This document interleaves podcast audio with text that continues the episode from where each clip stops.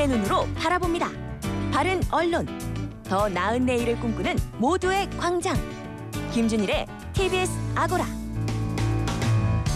안녕하세요. TBS 아고라의 김준일입니다. 대선 시즌이죠. 지금 각 캠프에는 언론인들이 많이 참여하고 있습니다. 바로 직행하는 언론인들 어떤 문제가 있는지 미디어 톡톡에서 자세히 살펴보겠습니다. TBS 프로그램을 비평하는 TBS 창에서는 코로나 시대를 견디며 버티는 모두를 위한 위로 라디오 특집 모큐멘터리 코로나를 살다를 만나보겠습니다. TBS 아고라 지금 바로 시작합니다.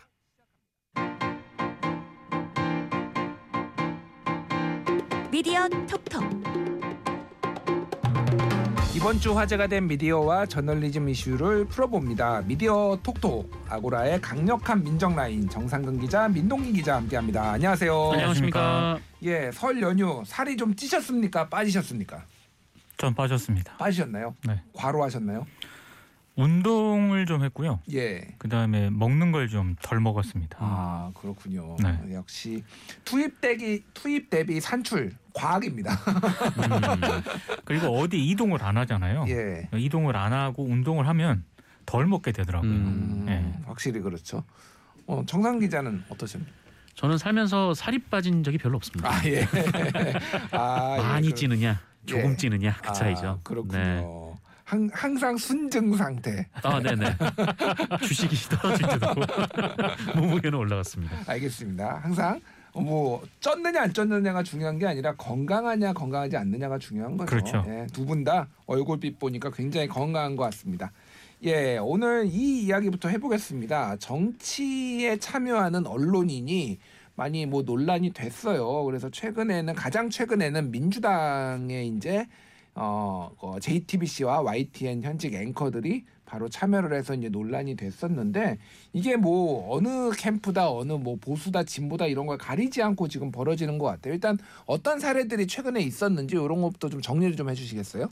어, 일단 굉장히 많은데요. 그 뉴스타파가 관련해서 뉴스를 정리를 했는데 음. 어, 이것을 보면은 그 윤석열 후보 캠프 측에 좀 들어간 이 면면들을 좀 보면요. 예. 어, 얼마 전에 이제 SBS에 있다가 명예퇴직한 원일이 대변인 어, 음. 있고 또 KBS 기자 출신의 김기용 수석 부대변인 어, 그리고 조선일보 기자 출신의 오승봉 공보팀장 어, 동아일보 기자 출신의 이상록 대변인 등등이 있습니다. 어, 그리고 이전부터 뭐 정치에 참여를 했습니다만 어, 역시 이제 언론인 출신인 그 이동관 어, 그전 대변인이죠. 어, 그리고 이제 그 이진숙 그 전 대전 MBC 사장도 어, 등등도 이제 포함이 돼 있고요. 어, 그리고 이재명 후보 캠프는 이 최근에 논란이 됐던 분은 어, 이제 안기령 대변인 겸 미디어 부센터장, 네, 저 YTN 앵커였죠. 예. 어, 그리고 이 황방열 전 오마이뉴스 기자도 이 캠프에 합류를 했고요. 어, 그리고 뭐 이정원 이 대변인 겸 미디어 센터장 그전 JTBC 기자였는데 어, 이분도 예, 합류를 했습니다. 음. 이분들이 이제 캠프에 들어가게 된 계기 그리고 그 뭐그 언론계에 있다가 그 뭐라고 해야 되나 그 숙려 기간이라고 해야 되나요? 이런 게 다 달라가지고 음. 일률적으로 좀 평가하기가 좀 어려운 부분도 있는데 예를 들면은 그 이상록 기자 전 동아일보 기자죠. 네네. 이분 같은 경우에는 동아일보에 있, 있으면서 법조팀에 있으면서 윤석열 당시 검사를 알게 됐지만은 그 이후에 어 정부기관에 있었어요. 한, 그렇죠. 한동안 또. 음. 그러니까 사실 언론계를 떠난 지 거의 10년 정도 되는 거라서 이거 들어가는 것 자체를 또 뭐라고 할 수 있느냐 뭐 이런 얘기들도 있어요.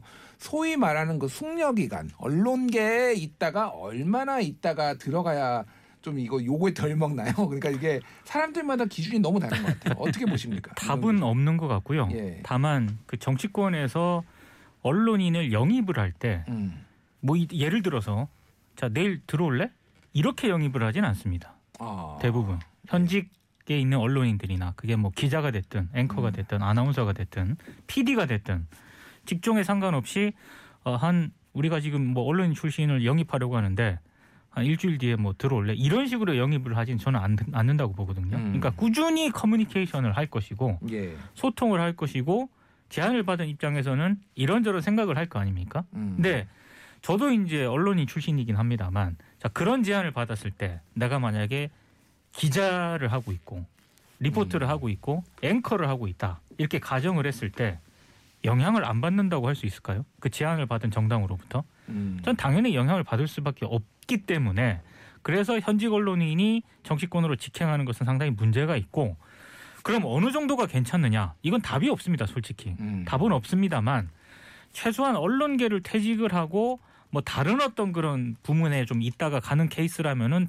당연히 문제가 될 것이 없겠지만 근데 만약에 언론인이 다른 부문으로 갔, 갔, 갔다가 정치권으로 가야 할 가능성이 얼마나 되느냐 또 그거는 현, 현실적으로 가능성이 낮다고 보거든요. 음. 왜냐하면 언론인을 정치권에서 영입하려고 하는 가장 큰 이유는 유명세이지 않습니까? 미디어에 많이 노출이 되기 때문에 그러니까 뭐 두 가지 부류가 있는 것 같아요. 하나는 이 사람이 앵커를 하거나 뭐 방송 쪽에 특히 많이 그렇죠. 나와서 음. 그 이미지를 활용하는 거가 있고 또 하나는 진짜 약간 분, 분석력, 네. 판단력 이런 정무적 감각이 뛰어난 정치부 출입 기자들이 같은 경우에도 신문사 중심으로 또 많이 가기도 하거든요. 그렇죠 예. 사실 둘 다 문제가 될 수밖에 없는 게 예. 그럼 그 정치부 기자는 어 분석이라든가 이런 걸 뛰어나서 이제 영입을 하는 그런 케이스잖아요. 음. 그러니까 아까 말씀드린 것처럼 제안을 할 때 내일 들어올래 이렇게 제안 안 하거든요. 예.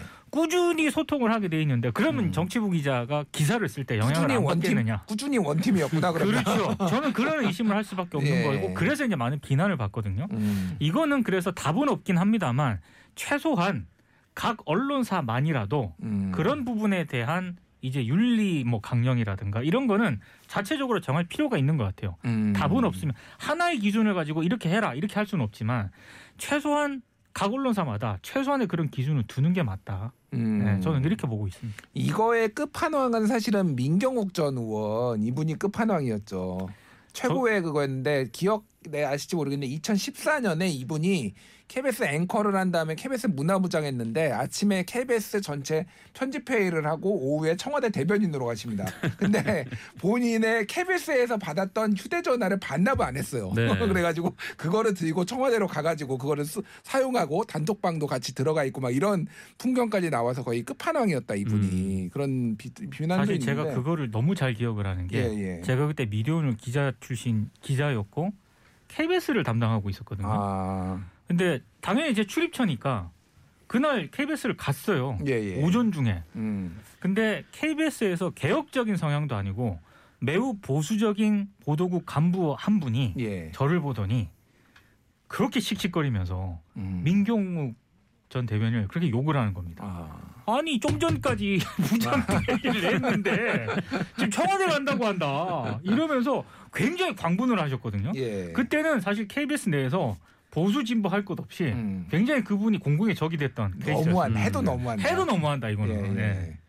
그래서 뭐 모르겠습니다. 언론사마다 좀 다른데 한 반 최소 3개월 아니면 최소 6개월 뭐 요 정도 숙려 기간에 대해서 자체적인 어떤 심리적 가이드라인이 좀 있는 것 같아요. 음, 김의겸 의원 같은 경우에는 한결에 그만두고 약 6개월, 6개월 정도, 정도? 있다가 네. 갔잖아요. 그게 심리적 마지노선이라고 해야 될까? 약간 원래 이제 게 3개월 정도 뒤에 가려다가 내부 반발을 굉장히 그것도 이제 6개월 뒤로 미뤄졌는데 예. 근데 저는 뭐 기자라고 해서 정치 못할 거 없다고 보고 또 음. 대한민국 사람이라면 누구나 직업 선택의 자유가 있다고 보는데 그래서 몇 달 뒤에 가면 폴러리스트가 아니고 몇 달 안에 가면 폴러리스트고 좀 이런 기준은 그것도 뭐 웃기죠. 네, 네. 그것도 좀 웃기다고 봅니다. 그러니까 물론 이제 오전에 여기가 언론사 갔다가 오후에 이렇게 출근하는 건 정말 말도 안 되는 일인데 어, 근데 가장 중요한 질문을 좀 빼놓고 있는 것 같아요. 이 기자들이 정치로 가서 뭘 하려는 것인가 음. 라는 질문을 좀 던져야 될 것 같아요. 그러니까 이런 경우가 있죠. 어떤 분이 환경 문제를 굉장히 오랫동안 취재를 하고 여기에 대해서 이제 기사를 쓰고 또 이제 제도를 개선했자라고 이제 목소리를 높이고 어, 이런 활동을 해오시다가 비례대표로 국회의원이 돼서 본인이 오랫동안 취재한 환경 문제에 대해서 얘기를 하고 법안을 만들고 어, 이런 활동을 합니다. 이런 분을 폴리오리스트라고 할 수 있을까라는 음. 좀 고민이 있는 거예요. 예. 그런데 이 한국 언론의 구조를 보면 어, 언론고시를 보고 입사해서 경찰서 돌다가 뭐 출입처 전전하면서 이 정치부에 가려고 막 사내 정치하다가 음. 정치부 그렇게 들어가서는 정치인 뒤를 졸졸 따라다니다가 그 정치인 눈에 들어서 발탁이 되는 구조이거든요. 예, 예. 그럼 그렇게 해서 정치권에 가서 그 기자는 뭘 하려는 것인가라는 음. 의문이 들 수밖에 없는 거죠. 언론 관리 뭐 이런 걸 하려는 것인가 한마디로 얘기하면 그렇죠. 음, 또 하나는 이제 불편 부당인데 그 우리나라 언론이 계속 이제 불편 부당이라는 면을 좀 강조하다 보니까 어 아무래도 좀 뭐라고 할까요? 그 어, 본인들이 특정 정치인을 편드는 기사를 실제로 쓰면서 어, 그런데 본인들은 제3자인 척을 한단 말이죠. 예. 좀 이런 부분 문화 자체도 좀 문제인 것 같고 좀 음. 중첩적인 부분에서 좀 봐야 될 것 같습니다. 사실 저는 이 문제에 대해서 예. 그나마 좀 오래전부터 고민을 해왔는데 근본적으로 요즘 무슨 생각이 드냐면 음. 왜 언론계 출신들은 언론계에 남을 확률이 적은가? 음. 음. 대부분 정치권 혹은 기업 홍보실 이런 음. 쪽으로 가거든요. 예, 예. 영입 제안을 받으면은. 근데 어 저는 이 언론계에 흔히 말하는 타이틀 문화, 음. 간부 예. 뭐 이런 최소한의 뭐 그러니까 케이스가 있잖아요. 음. 차장, 부장, 부국장, 국장 요 라인에서 만약에 이 승진 케이스에서 어, 탈락을 하게 되면은 음. 나는 이제 무엇을 해야 되냐. 예. 그래서 외부를 자꾸 이제 기웃거리고 이런 식이 될 가능성이 많거든요. 음. 저는 이런 언론계 문화도 근본적으로 좀 바뀌어야 된다라고 생각을 합니다. 음. 아니 그 데스크가 안 되면 또 어떻습니까? 예. 현장에서 또 다른 방식으로 충분히 저는 언론계 생활을 할 수 있다라고 생각을 하는데 음.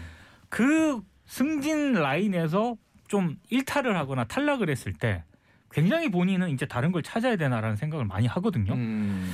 이것도 좀 바뀌어야 됩니다, 진짜. 예. 지금은 아무래도 좀 많이 바뀌긴 한 것 같아요. 네. 다시 데스크 했다가 현장으로 돌아가고 그런 문화들이 있어서 좀 언론인 스스로 스스로의 자존감 좀 이런 것들을 올릴 필요도 있다고 생각이 들고요. 저는 한 가지 좀 당부하고 싶은 거는 어 좀 정치권 가시는 건 좋은데 선배 행세 좀 하지 마라. 야, 맞아요, 야. 이- 야 누구야 이리 와봐.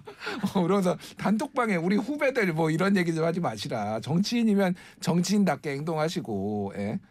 좀 뭐 내가 다 해봐서 아는데 좀 뭐 누구 어느 정치인처럼 그렇게 말씀하지 마시고 음. 좀 어, 건전한 관계를 유지했으면 좋겠다 이런 생각을 합니다. 잠시 전하는 말씀 듣고 다시 돌아오겠습니다.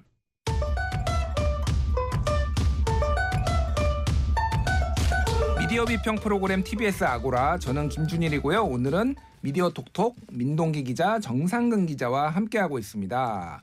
good news, bad news 선정해 보겠습니다. 먼저 좋은 뉴스 만나볼 텐데요. 어떤 뉴스 준비해 오셨죠, 정상근 기자? 네, 저는 뉴스타파 보도를 가지고 왔는데요. 이 대선 캠프를 분석한 내용입니다. 예. 네, 인사가 만사라고 하지 않습니까? 음. 어, 이 캠프에 이제 어떤 분들이 있는지 어, 이거를 알면은 나중에 이제 그분이 대통령이 되면 예. 어, 내각이 어떻게 꾸려질지 또 청와대가 어떻게 꾸려질지 감이 오기 마련인데 음. 어, 그런 점에서 이 대선 캠프에 합류한 사람들의 좀 어, 분석을 한 거예요. 근데 분석도 뭐 단순히 뭐 누가 있다 누가 있다 이 차원이 아니라 음. 어, 좀 대중들의 관심을 많이 받았던 법안들이 있지, 있지 않습니까? 법안들. 네. 예, 예. 이 법안들의 찬성한 의원, 반대한 의원 좀 이런 식으로 분류를 함으로써 아. 그러니까 이를테면은 뭐 중대재해기업처벌법 처벌법에 누가 반대를 했는지 예. 어, 그 사람이 어떤 캠프에 많이 가 있는지 아. 이런 거를 알면은 그 캠프의 좀 기조를 알 수가 있겠죠. 그러면은 만약에 어, 특정 후보가 됐을 때 이 법안에 앞으로 어떻게 변경되거나 네, 뭐 네. 이런 가능성을 점쳐볼 수 있다. 뭐 이런 거죠. 방향이 좀 보이는 그런 게 기자 기획이 될 것 같아요. 그러니까 음. 저는 좀 이렇게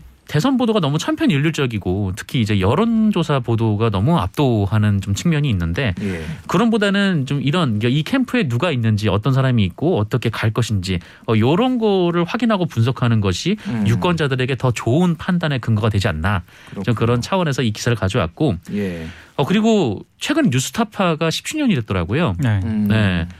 한국에서 이제 뉴스타파라는 그 작은 매체가 가지고 있는 그 위상과 역할이 아주 기념비적이라고 보여서 또 축하하는 마음도 있어서 또이 기사를 가져왔습니다. 음, 제목이 대선 캠프 분석 1 중대재해처벌법 반대 의원 44명 중 33명 윤석열 캠프 참여. 용캠을 까는 그런 거네요. 근데 뭐. 이게 누구를 깐다 안 깐다 좀 예, 이런 예. 개념은 아니고 좀 음. 이 법안에 누가 찬성을 많이 했고 예. 누가 반대 많이 했고 좀 그렇게 숫자로 보여주는 거죠. 이제 판단은 음. 유권자들이 내리는 거죠. 뭐. 그래서 뭐 여기에서 이제 분석한 게 5.18 진상 규명법에 누가 반대를 했고 찬성을 했는지 네네. 뭐 이런 것도 여러 가지 법안들을 다 같이 본 것 같습니다. 그래서 한번 뭐 주 52시간 찬성 반대 뭐 이런 것도 그렇죠. 들어있으니까 수술시 CCTV법을 누가 반대를 했고 누가 음. 거기 캠프에 많이 가 있는지 그렇죠. 네, 네. 이런 것들도 있습니다. 음, 한번 어, 우리 청취자분들이 한번 꼭 읽어보시고 판단을 해보셨으면 좋을 것 같습니다. 이 대선 캠프 분석 두 번째 기사도 나왔는데 이게 아까 전에 우리가 앞에서 얘기했던 그 언론인들 네. 소위 말하는 폴리널리스트들이 양 캠프에 다 많다 이런 내용이네요. 맞습니다. 음. 어, 이제 기준이 있었는데요. 이 뉴스타파가 꼽았던 기준은 이 언론 탄압에 앞장서거나 일조했다는 의혹을 받았던 사람들, 예. 어, 그리고 어, 언론인에서 대선 캠프로 직행해서 좀 언론인으로서 공정성에 의심이 제기된 사람들 음. 아, 이렇게 두 가지 기준을 놓고 어떤 사람들이 있었는지 명단을 분석한 내용이었습니다. 예, 요것도 같이 좀 읽어보시면 좋을 것 같습니다. 민동기 기자가 꼽아온 굿뉴스는 어떤, 건, 어떤 건가요? 전 경향신문 기사를 가져왔는데요. 예. 그 최근에 경기 양주시 채석장에서 토사 붕괴 사고가 발생을 했지 않습니까? 예, 예. 세 명의 노동자들이 또 사망하는 그런 참사가 발생을 했는데 삼표 산업이 중대재해처벌법 1호 대상이 될 것인가 거의 모든 언론들이 여기에 포인트를 맞춰서 썼거든요. 음. 근데 물론 중요한 문제이긴 합니다만 사실은 중대재해처벌법 그 1호 대상이 누구냐 이거보다 더 중요한 거는 왜 자꾸 일터에서 노동자들이 이렇게 죽어 나가는가 음. 이 부분을 전 주목을 해야 된다라고 보거든요. 그래서 상대적으로 저는 경향신문이라든가 한겨레 등에서 그런 부분을 많이 주목했다라고 생각을 하는데 제가 가져온 경향신문 기사 제목은 공시된 삼표 산업 연간 안전 관리비는 565만 원.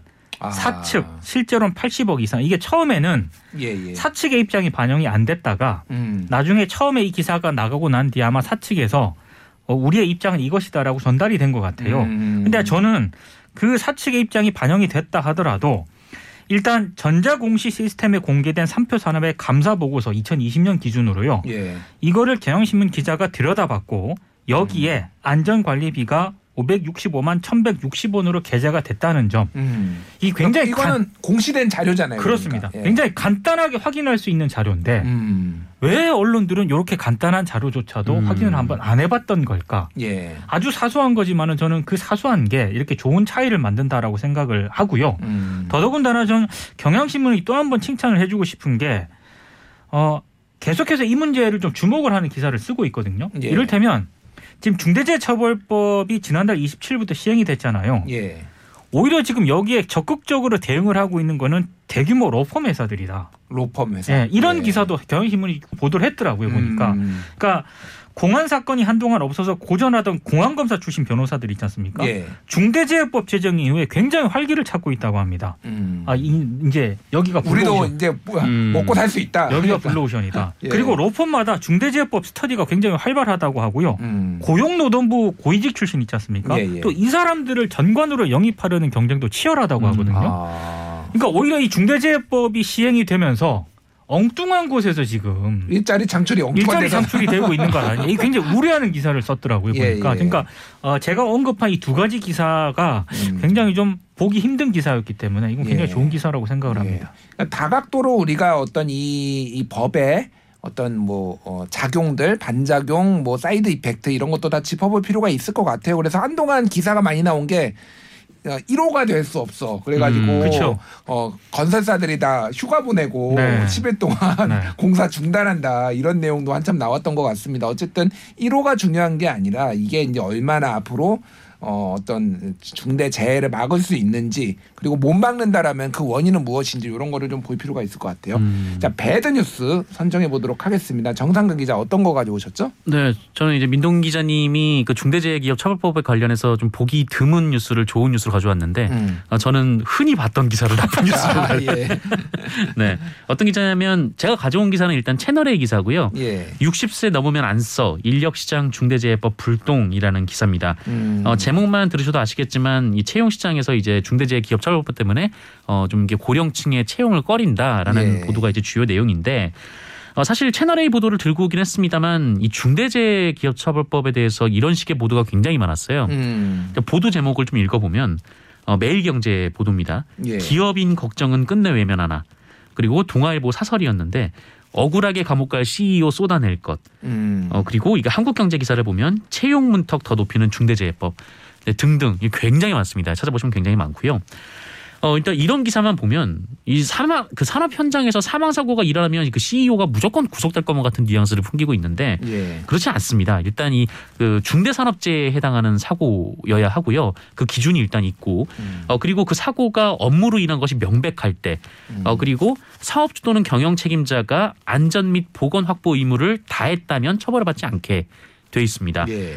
이게 안전 조치 의무라는 게 뭐 또 엄청난 것도 아니고요. 음.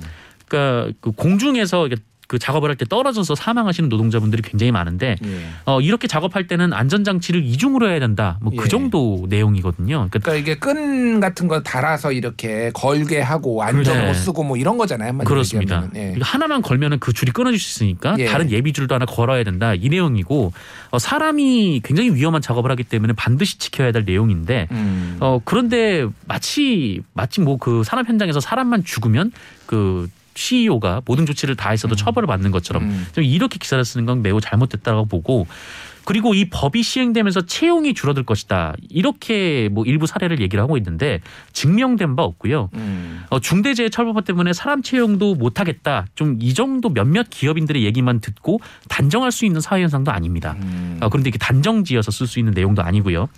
어, 게다가 또 건설 현장이라든지 뭐 이른바 이제 그 3D 업종에서 예. 그 인력난이 상당히 또 오래된 얘기거든요. 예, 예. 그러니까 채용이 줄어든다. 뭐 음. 이렇게 단정해서 얘기를 할 수 없는데 어, 왜 이렇게 인력난을 겪겠습니까? 그러니까 그만큼 위험해서 그렇죠. 네, 예. 겠죠. 급여가 네. 적거나 위험하거나. 뭐 네, 그러겠죠. 그렇습니다. 어쨌든 뭐 이런 좀 사회 문제를 해결하기 위해서 뭐 여러 좀 논의 끝에 이 음. 법이 이제 시행이 시행이 됐는데 어좀 굉장히 불성실하고 또 이제 좀 어, 오히려 이런 게 더욱 더 편향적인 좀 그런 보도가 아닌가라는 생각이 듭니다. 예. 알겠습니다. 나이로 또 차별을 하려는 이런 시도들 60세가 넘어서 문제가 아니라 안전장치를 안 해서 사고가 나는 겁니다. 그런 부분들 을 조금 언론에서도 바로 잡아줬으면 좋겠습니다. 민동기 기자가 꼽아온 어, 나쁜 뉴스 어떤 건가요? 중앙 썬데이 1월 29일자 기사입니다. 예. 중앙 썬데이는 일종의 중앙일보 주말판이라고 보시면 되는데요. 음. 제목이 둥근 안경테 베이지색 옷 포마드 헤어 이미지 제고 경쟁이라는 제목의 기사인데 이게 한마디로 예. 대선 후보들의 패션, 스피치, 포즈, 표정 변화를 다룬 기사거든요. 음. 예. 그런데 어, 윤석열 그 국민의힘 후보의 스피치가 달라졌고 음. 긍정적으로 긍정적으로 평가한 그 전문가 발언이 있습니다. 예. 이 전문가가 신지영 고려대 국문과 교수인데요. 음. 신지영 고려대 국문과 교수는 이런 발언을 한 적이 없는데 중앙일보 기자가 본인의 발언을 왜곡했다라는 음. 게 이제 제가 전달하는 내용의 핵심입니다. 아, 이 기사에 나온 발언은 신 교수님, 신지영 교수가 한 적이 없는데 그, 네. 그 다르게 실렸다고요? 그러니까 그 전화가 왔대요. 예. 그래서 신지영 교수가 어, 뉴스공장에 나가서 이, 이 신지영 교수가 한 얘기가 있거든요. 아. 대선 후보들의 어떤 발언이라든가 이런 예, 거를 예. 분석한. 그래서 그거를 참고해라라고 이제 그 중앙일보 기자에게 얘기를 했는데 예. 중앙일보 기사 중앙 썬데이에 나간 걸 보니까 본인이 뉴스공장에 나가서 한 발언을 완전히 거꾸로 이제 에, 에, 멘트가 나갔다는 겁니다. 음. 그래서 그 멘트 나간 걸 보고 신지영 교수가 이거는 왜곡 보도다라고 항의를 했고요. 결국에는 어, 중앙 썬데이 쪽에서 어, 신지영 교수가 법적 대응을 하겠다라고 페이스북에 밝힌 뒤에야 해당 기사 음. 그 신지영 교수 멘트 그 부분을 삭제를 했고요. 예. 어, 신지영 교수 측에 이렇게 해명을 했다라고 합니다. 어, 특별한 의도는 없었다. 다만 음.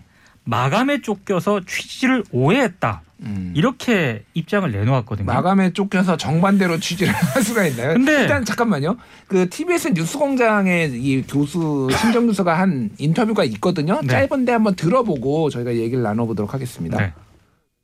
그 다음에 이분이 또 재밌는 게, 어, 그러다, 그, 이제 말하기 훈련이 덜 되다 보니까, 근데 말은 해야 되는데, 구체성이 떨어지는 말을 합니다. 그렇기 때문에 메시지가 길고 장황하다는 느낌을 주는 이유가, 알맹이가 좀 부족하기 때문이에요. 아, 이게, 이게 예, 요런 그러니까 지금 윤석열 후보 이분이라고 한 거는 지금 윤석열 후보를 지금 말하는 것 같아요. 그렇죠. 그래서 좀 부정적인 내용이 담겨 있고 구체성이 떨어지고 알맹이가 없다, 부족하다 요런 내용을 하- 지금 말을 한 건데. 그렇게 보완을 했으면 좋겠다라는 예, 예. 취지로 얘기를 한 건데 중앙일보에서는 어, 경험이 적었을 뿐 스피치 자체가 미숙한 편은 아니다. 음. 본인 노력을 통해 어떤 이런 등 구체성이 떨어지는 단어를 크게 줄인 게 눈에 띈다. 이렇게 나간 겁니다. 어. 그러니까 본인이 한 얘기가 아닌데 그 어떻게 이러죠? 아, 그래서 저는 저는 사실 제가 이 기사를 나쁜 뉴스로 꼽아온 게 예. 해명을 보고 저는 이게 안 되겠다라고 생각을 한 음. 거- 했습니다. 왜냐하면 음,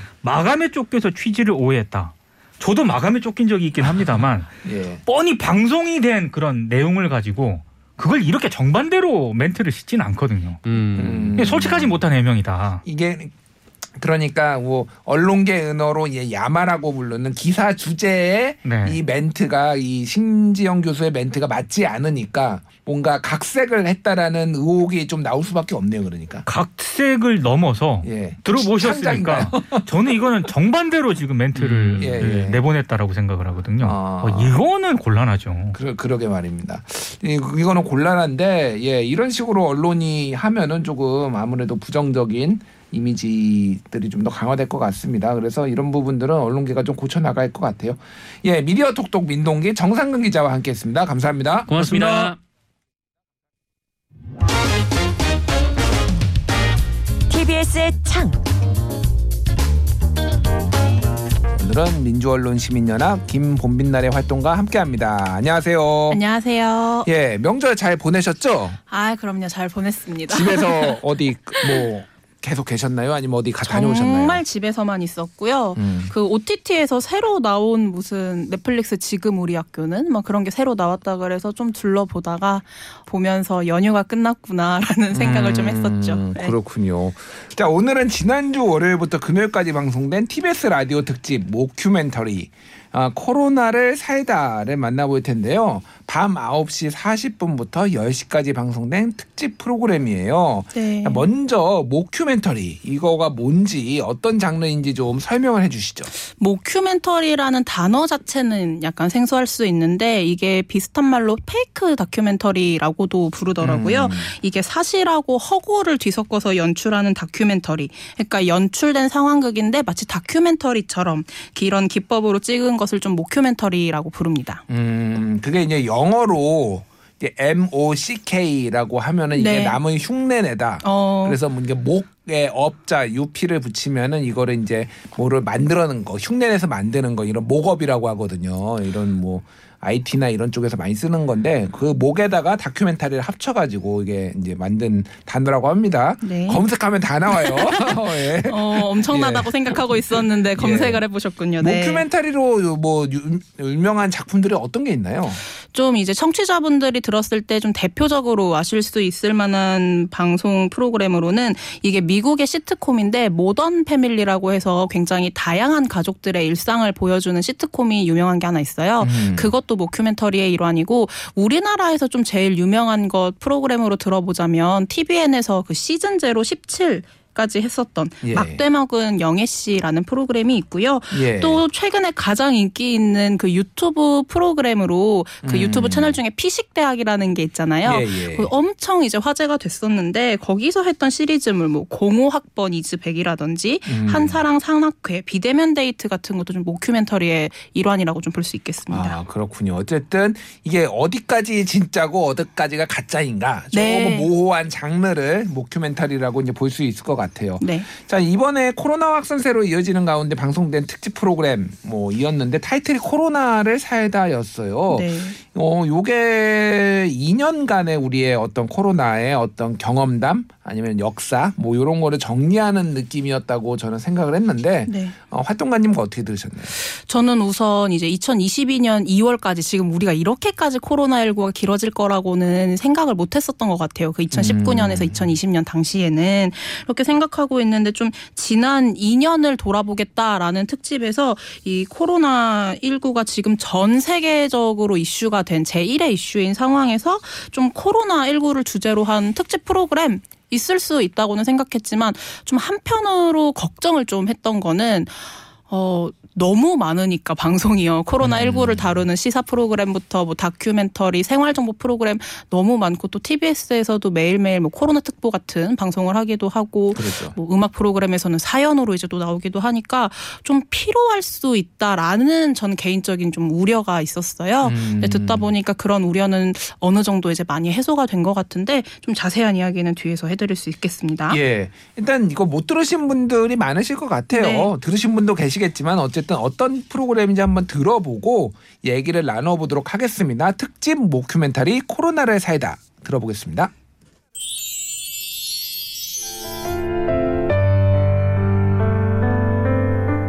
코로나 시대를 살고 있는 당신과 나, 바로 우리의 이야기. 2022 TBS FM 특집 모큐멘터리 코로나를 살다. 제2부 확진자, 가해자가 돼버린 피해자들. 안녕하세요. 아나운서 송정혜입니다. 코로나19 확진자가 되는 상상 해본 적 있으신가요? 어떤 마음이 드시던가요? 통계청이 얼마 전 발표한 자료를 보니 그런데 지난 가을 평범하던 아영 씨의 일상이 한순간에 불안으로 바뀌어 버렸다고 합니다. 시작은 밤늦게 걸려온 전화 한 통이었습니다.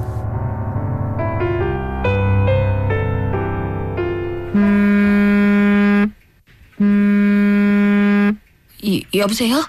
아, 예, 안녕하세요. 그 전하영 씨 되십니까? 네, 제가 전화영인데요. 아, 예. 아, 여기 보건소인데요. 오늘 오전 코로나19 PCR 검사 받으셨죠? 네, 결과가 나왔나요? 어, 확진이요? 제가요? 네, 완전 정말 놀랐긴 했어요. 정말 많이 놀랐는데 왜냐면 뭔가 제가 원래 감기 같은 거 걸리면 하루 이틀 만에 낫는 체질인데 계속적으로 좀 미미하게나마 증상이 오래 가길래 그냥 받아봤던 거거든요. 저희 가족들 중에서 제가 정말 안 걸리길 이 사람만 안 걸리길 했던 게 저희 조카들이에요. 저희 조카들 아직 한살 배기도 안 된 네, 아기 한 명이랑 지금 네 살짜리 2022 TBS FM 특집 모큐멘터리 코로나를 살다 제3부 자영업자 절망 속 살아남기 안녕하세요. 아나운서 송정혜입니다. 업체들을 생각하면 피눈물이 납니다. 가슴이 너무 무너져가지고 저도 먹고 살려고 자영업을 하는 건데 지금 거의 뭐 정말 올 수도비 되어 있는 상태잖아요. 길거리에 사람이 없는 정도로 너무 힘들기 때문에 퍼센트로 따지자면은 한 80% 정도는 많이 감소한 것 같아요. 그런데요.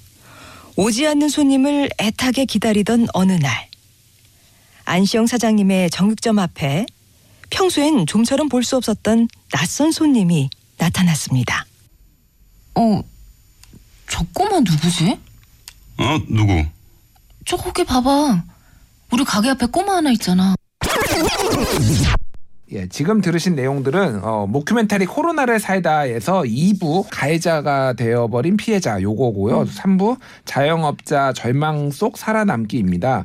그러니까 1부가 의료진 얘기고 그리고 2부가 확진자 얘기, 3부가 자영업자 얘기, 4부가 택배 기사 얘기, 5부가 쪽방촌 이야기까지예요. 그래서 코로나로 인해서 피해를 보거나 뭔가 삶의 영향을 받은 사람들을 여러 어, 각도로 지금 조명을 네. 한것 같아요. 네. 그래서 어떤 부분이 가장 어느 편이 가장 좀 어, 인상 깊으셨나요? 저는 아무래도 그 2부 가해자가 되어버린 그 확진자 이야기랑 3부의 그 자영업자 이야기가 좀 가장 인상이 깊었는데요. 이게 뭐 이유를 들자면 아무래도 저 또한 언제든지 확진자가 돼서 이게 또 가해자로 보일 수 있는 그런 위험이 도사리고 있다는 그 현재에 좀 저도 공감을 많이 했고 그리고 이제 3부 같은 경우에는 이제 길을 거닐 때마다 코로나 이후로 모든 가게에 이제 임대 붙어 있고 워낙 제가 좋아했던 많은 가게들이 사라져서 좀 그런 거를 보면서 다시 한번 좀 현실을 일깨울 수 있어서 가장 좀 인상 깊게 봤던 회차 두 개였는데요.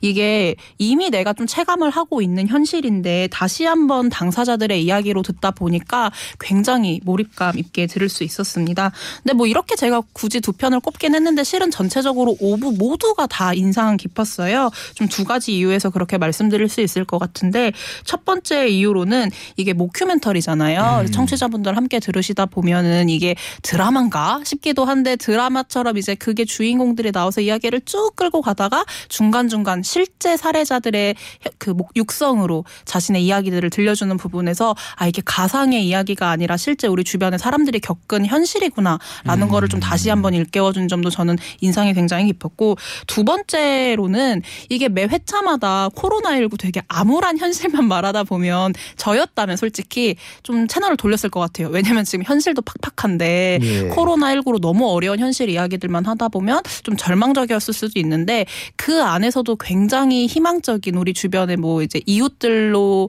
어 인해서 얻을 수 있었던 감동적인 이야기들이 함께 들어가거든요. 음. 좀 그런 게 모든 오부에 다 녹아져 있다 보니까 다 감정적으로 공감도 하고 몰입도 할 수 있었습니다. 음.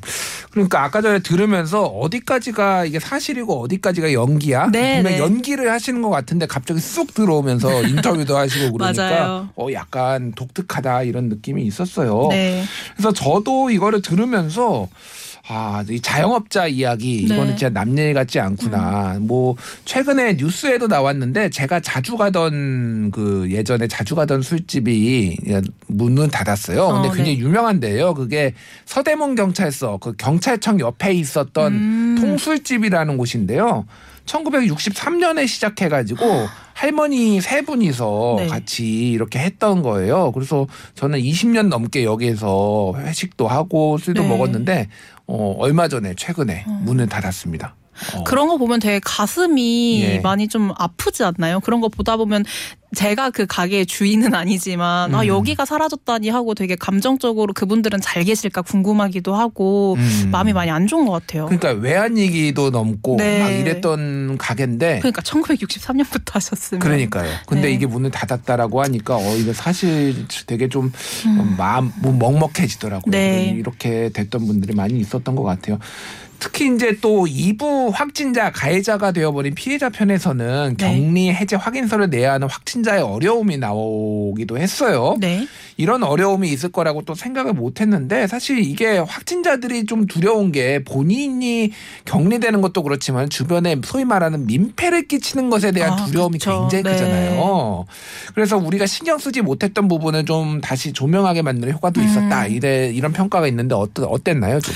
어, 방금 이제 얘기해 주신 것에 너무 공감했던 게 저도 실은 격리 해제 확인서라는 거를 몰랐고 일차적으로 음. 그게 방역 패스 대신에 이제 제출을 하면은 뭐 입장이 가능하다라는 사실도 이번에 라디오에서 보고 알아가지고 어, 참 몰랐던 사실들을 이 방송을 통해서 알았다는 지점이 있는데 이 방송 보면서 저는 좀 많이 다시 조명을 했던 부분이 혐오 부분이었는데 음. 지금이야 좀 많이 나아졌다곤 하지만은 당시 이제 2020년도 초로 좀 돌아가 보면은 예. 어 그때 뭐 그런 거 있잖아요. 2019년 12월에 중국 우한에서 시작돼서 2020년 1월 20일에 한국에서 첫 감염자가 나왔고 음. 2월에 신천지 대구교회 집단 감염, 경북 청도 대남병원 확진자 급증했을 때 언론 보도나 사회적 분위기를 보면은 지역 혐오도 굉장히 심하게 일어났었고요. 또 제한 외국인 혐오나 성소수자 혐오까지 이제 좀 만연했던 게 현실이에요. 그리고 그 혐오들을 좀 숨기기는커녕 오히려 좀 혐오를 정당화하는 분위기도 당시에 굉장히 여러 찾아볼 수 있었는데 이번 방송을 보면서는 어, 이- 특히 2부 확진자 가해자가 되어버린 피해자 이야기는 좀 아름다운 이야기처럼 후에 가서 이제 이웃들이 다 이해를 해주고 응원을 해주는 모습들이 나왔지만 초반부 굉장히 미안해하고 거기에서 내가 어떻게 확진이 됐는지 주변에서 물어봤다라는 이야기를 보면서 은은하지만 여전히 아직 혐오하는 분위기가 내재되어 있지는 않은가 우리의 괜한 말 한마디로 확진자들에게 조금이라도 상처가 되는 부분들이 여전히 존재하진 않는가라는 부분을 전 좀 다시 한번 고민하게 되- 고민할 수 있게 되더라고요. 그래서 좀 그 당시 민원련 모니터 보고서 같은 것도 조금 제목만 말씀을 드려보자면은 2020년도 1월 29일에는 신종 코로나 바이러스 관련 보도에서 혐오 조장하는 언론들이라는 음. 것도 있었고 이태원 클럽 보도가 나왔을 때에도 언론이 좀 이런 부분을 여과 없이 전달을 하면서 좀 혐오의 온상이 되는 부분들도 있었고요. 음. 중국인 의료보험 먹튀 성실히 세금 내는 중국인 더 많다라는 모니터 보고서를 통해서도 당시에 중국인 혐오 같은 거를 좀 어. 더 만들어내는 분위기들을 좀 찾아볼 수 있었던 것 같아요. 그러니까 뭐 이런 것 같아요. 그러니까 이제 이 고통이잖아요. 이게 코로나로 인해서 여러 가지 고통이 있고 그게 뭐 이제 생활에도 영향을 끼치고 뭐 뭐 돈벌이에도 영향을 끼치고 그런데 이거를 어 누군가가 책임을 져야 되는 거예요. 사람들의 그러니까요. 살아야 어, 네. 생각은 누군가가 이걸 책임을 져야 되는데 나는 아닌 것 같아 일단 내가 나는 억울하고 네. 정부가 못했거나 네. 아니면은 누군가 내 이웃 중에 잘못 행동한 사람이 있어서 그 사람에 대해서 좀 이제 경원시하거나 책임을 귀인 이론이라고 보통 하는데 그쵸. 원인을 돌리려는 그런 낙인 심리- 찍는 것도 있고요. 예, 심리가 있는 건데 그런 심리가 자연스럽게 사실은 생길 수도 있을 것 같아요. 이런 음. 원인 모를 어떤 질병에 이제 고통을 받을 때. 근데 그거를 언론들이 더 앞장서서 어떻게 보면은 얘들 때문에 신천지 때문에 우리가 다 망했어. 음. 뭐 이때면 뭐 이태원 클럽 때문에 다 망했어. 어, 철없는 20대가 거기 가서 춤춰가지고 지금 우리가 이 지경이 된 거야라고 네. 먼저 앞장섰을 때 그런 문제점들에 대해서도 우리가 좀 생각을 해봐야 된다. 좀 다시 한번 예. 네, 지금도 고민을 해봐야 될 지점이 있다라고 좀 말씀을 드렸어요. 정리를 네. 잘해주셨습니다. 알겠습니다. 자, 그 뭐 이렇게 모큐멘터리 우리 좀 얘기를 해봤는데요. 그럼에도 불구하고 좀 아쉬운 점이 있다라고 하면 어떤 게 있을까요? 저는 이 프로그램이 제목을 들으시면은 모큐멘터리 코로나를 살다 해서 코로나뿐만이 아니라 이제 살다에 좀 방점을 찍고 청 취자분들이 함께 들어보시면 좋을 것 같아요. 이번 특집 들어보시면 굉장히 재밌고 감동적이었는데 그럼에도 좀 아쉬운 점을 꼽아보자면 크게 세 개 정도를 꼽아볼 수 있겠습니다. 첫 번째로 이 프로그램을 듣다 보면은 너무 감동적이고 좋은 사연이기도 하지만 그래서 정부가 혹은 정책이 아니면 시민사회가 좀 어떠하게 변했으면 좋겠라, 좋겠다라든지 혹은 뭐 어떠한 행동을 해야 한다라고 좀 메시지를 던져주는 부분도 있었더라면 좋았을 텐데 음. 지금 이 5회차를 다 들었을 때는 그런 이야기는 좀 찾아보기 어려워요. 그냥 사연을 음. 전해주는 이야기에 좀 그치는 점이 있어서 그게 뭔가 조금 더 프로그램에서 어떤 액션으로 이어질 수 있는 이야기가 나왔더라면 좋지 않았을까라는 좀 아쉬움이 있었고요. 두 번째로는 아, 네, 이거 좀 예시를 조금 들어보자면 그 자영업자 편에서 배골는 아이한테 고기를 좀 나눠줬잖아요. 예. 그 자영업자 부부가 이제 제보를 통해서 언론 보도가 되면서 굉장히 선한 영향력을 끼쳤다 하고 사람들이 또 그 자영업자에게 가서 고기를 사고 막 이랬던 이야기가 전해졌었는데 좀 그런 것처럼 만약에 앵커분이 멘트 한마디로라도 어, 이런 주변에 사례가 있다면은 여러분들도 한번 알려보시면 어떨까요? 이런 말이라도 좀 한 차례 했더라면 더 메시지를 줄지 않, 줄수 있지 않았었을까라는 좀 아쉬움이 있고요. 두 번째로는 이 프로그램이 이렇게 제가 아쉬운 점을 말하긴 하지만 좋긴 했거든요. 그래서 좀 음. 연장 방송이 됐으면 특집에서 끝나지 않고 좀 정규 편성이 되면 더 좋겠다라는 생각도 들어서 말씀드리는 건데 이게 사연 주인공 풀을 좀 넓혔으면 좋겠어요. 아, 이게 예. 네 코로나19 아까 이제 진행자 김준일 대표께서 말씀하신 것처럼 뭐 의료진 음. 이야기도 나오고 뭐 자영업자 이야기 나오고 택배 기사 이야기 나오고 그러니까 음. 빼놓을 수 없는 사람들의 이야기이긴 하지만 그것보다 조금 더 풀을 넓혀서 예를 들면 이제 조연처럼 출연했던 어린 아이들의 음. 이야기도 좀 나오면 좋을 것 같고 직업군도 저는 좀 학습지 교사와 같은 그런 직업군들도 한번 넓혀서 이야기를 해보면 어떨까? 음, 라는 방문을 해야 되는데 그렇죠. 밀접 접촉, 대면 접촉이 어려워진 그렇죠. 사람들은 어떻게 살고 있는가? 네, 좀 예. 그런 이야기도 한번 해보면 좋겠다라는 거를 두 번째로 말씀드리고요. 마지막으로는 이게 모큐멘터리에서 실제 사례자의 육성이 나와서 굉장히 몰입 감을 높였는데 이게 조금 더 확장이 돼서 실제 관련한 뉴스 정보들이 삽입이 된다면은 청취자들이 정보값도 더 얻어갈 수 있지 않을까라는 생각이 드는 거예요. 음. 음, 드라마 한 편을 듣는 것처럼 모큐멘터리 이 프로그램을 듣는 것도 좋지만 청취자에게 조금 더 도움될 정보가 있었으면 더 집중해서 듣지 않겠나라는 차원인데 앞에서 제가 그 격리 해제 확인서 얘기를 했었잖아요. 예, 예. 그게 실은 이 라디오를 들었을 때는 은연중에 아 이제 코로나 확진됐다가 나아지면은 격리 해제 확인서를 받나 보네라는 정도는 알지만 그게 어떤 역할을 하고 있고 그게 어떻게 이제 뭐 어, 만들어지는지 사람들에게 배포가 되는지 그런 정보는 알 수가 없거든요. 예, 예. 좀 그런 것까지 함께 추가가 된다면 좀 더 좋지 않을까라는 생각이 들었습니다. 알겠습니다. 그 최근에 이제 TBS 프로그램 어느 눈부신 날의 외출 이것도 이제 연말에 있었고 네. 그리고 지금 이번에 모큐멘터리도 있었고 그래서 여러 가지 좀 다양한 시도를 하는 것 같아요. 자화자찬 또 해야죠. 네, 훌륭한 방송국 TBS. 네. 자 이제 TBS는 이런 것들을 하고 있고 반응도 좋은데 네. 좀 어떤 또 새로운 특집들을 좀 만들어줬으면 좋겠다 이런 뭐 바람이 있으실까요? 저는 바람을 말하기 전에 앞서서 앞서 이제 좀 칭찬을 해야겠다라고 얘기를 하셔가지고 음. 말씀드리는데 실은 전 이번에 TBS 이전에 같이 우리 이야기 나눴던 라디오 프로그램, 유튜브, TV 콘텐츠 다 너무 훌륭하고 좋지만 이번에 특집 프로그램 오늘 같이 얘기한 모큐멘터리 코로나를 살다도 그렇고 지난번에 함께 이야기했던 어느 눈부신 날의 외출 같은 걸 들으면서 저는 아 라디오만의 매력이 이런 거구나라는 거를 다시 한번 좀 깨달았거든요. 저한테 좀 그런 음. 깨달음을 준 TBS 프로그램들이었는데 이게 참 라디오 드라마만 하라는 건 아니지만 이런 식으로 외연 확장을 하는 거 굉장히 잘하고 있고 앞으로도 했으면 좋겠다라는 생각이 들었어요. 예. 근데 좀 이제 새로운 프로그램, 새로운 특집을 기약하면서 바라는 게 있다라고 한다면 저는 이거를 한 번 하고 끝내지 마시고 좀 음. 시청자들이 청취자들이 많이 보고 들을 수 있게끔 TBS가 잘 관리를 했으면 좋겠다라는 생각이 드는 거예요. 뭐냐면 음. 어느 눈부신 날의 외출도 그 당시에도 저희가 얘기했습니다만 예. 유튜브로 볼수 있는 것도 한 달 후에 이제 올라오게 됐고 지금 음. 다시 듣기 서비스로도 좀 듣기 어려운 걸로 알고 있어요. 그게 좀 그렇지.